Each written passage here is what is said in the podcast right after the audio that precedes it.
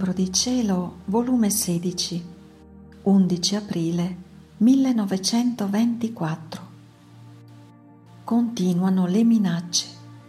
Gesù non sforza nessuno, ma passa avanti quando l'anima non è pronta a farlo entrare e a dargli piena libertà di fargli fare ciò che lui vuole di lei.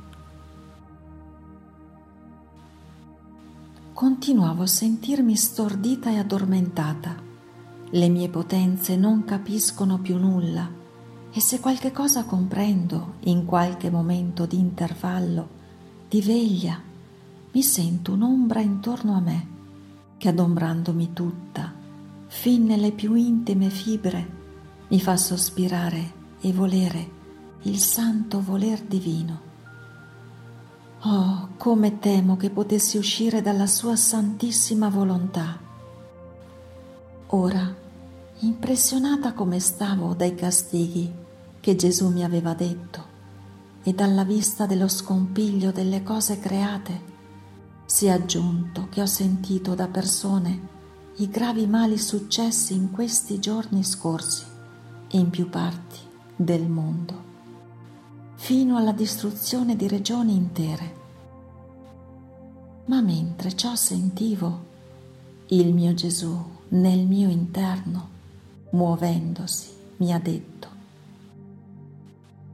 Figlia mia, è nulla ancora, andremo avanti nel purificare la faccia della terra. Mi fa molto schifo nel guardarla, tanto che non posso sostenerne la vista io sono rimasta più che mai oppressa e il quadro orribile dello scompiglio della natura visto nei giorni passati si faceva vivo innanzi alla mia mente. Onde, ritornando secondo il mio solito alla preghiera, dicevo al mio amabile Gesù, giacché sei risoluto a mettere mano ai castighi, ed io non posso fare più nulla, né soffrire, né far risparmiare le genti dai mali che meritano. Potresti liberarmi da questo stato di vittima, oppure sospendermi per qualche tempo. Almeno risparmierei il fastidio agli altri. E Gesù, figlia mia, non voglio dispiacerti se tu vuoi che io ti sospenda, lo faccio. Ed io, temendo di fare la mia volontà, ho soggiunto subito. No, no, amor mio, non devi dirmi se vuoi tu, ma devi dirmi sono io che voglio sospenderti da questo stato. Non deve venire dalla mia volontà, ma dalla tua.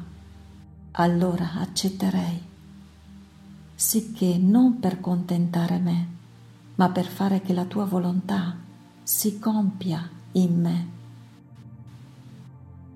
E Gesù di nuovo, non voglio dispiacerti, voglio contentarti. Se vuoi che ti sospenda, lo faccio. Sappi però che la mia giustizia vuol fare il suo corso e tu ed io dobbiamo cedere in parte. Ci sono certi diritti di giustizia di cui non si può fare a meno, ma siccome ti ho messa nel centro della mia volontà, in questo stato di vittima, ancorché ora dormissi, ora soffrissi, ora pregassi, è sempre un argine alla mia giustizia per impedire il corso alla quasi totale distruzione delle cose perché non si tratta di soli castighi, ma di distruzione. Sappi però che non voglio sforzarti. Lo sforzo non mi è piaciuto mai, tanto che quando venni sulla terra e volli andare a nascere a Betlemme, andai sì, bussando di porta in porta, per avervi un luogo dove nascere, ma non sforzai nessuno. Se avessi voluto avrei, con la mia potenza, usato lo sforzo, per avere un luogo meno incomodo dove nascere, ma non volli. Mi contentai solo di far bussare e domandare l'alloggio e senza insistere passavo avanti a bussare altre porte. E siccome nessuno mi volle ricevere, mi contentai d'andare a nascere in una spelonca, dove le bestie mi diedero libera entrata e fecero le prime adorazioni al loro creatore, anziché sforzare nessuno a darmi l'ingresso. Ma molto costò ai betlemmiti questo rifiuto, perché non ebbero più il bene che le mie piante calcassero le loro terre, né di vedermi mai più in mezzo a loro.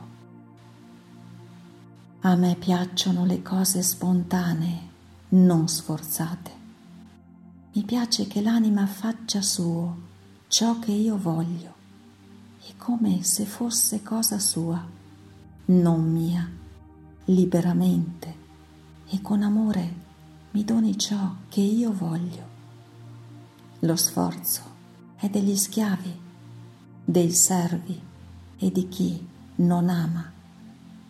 Perciò io passo avanti a quelle anime, come a quei betlemmiti che non sono stati pronti a farmi entrare in loro e darmi piena libertà di farmi fare ciò che io volevo di loro. Onde nel sentir ciò ho detto, Amor mio Gesù, no, non voglio essere sforzata, ma liberamente voglio starmi in questo stato, sia pure che mi costi pene mortali.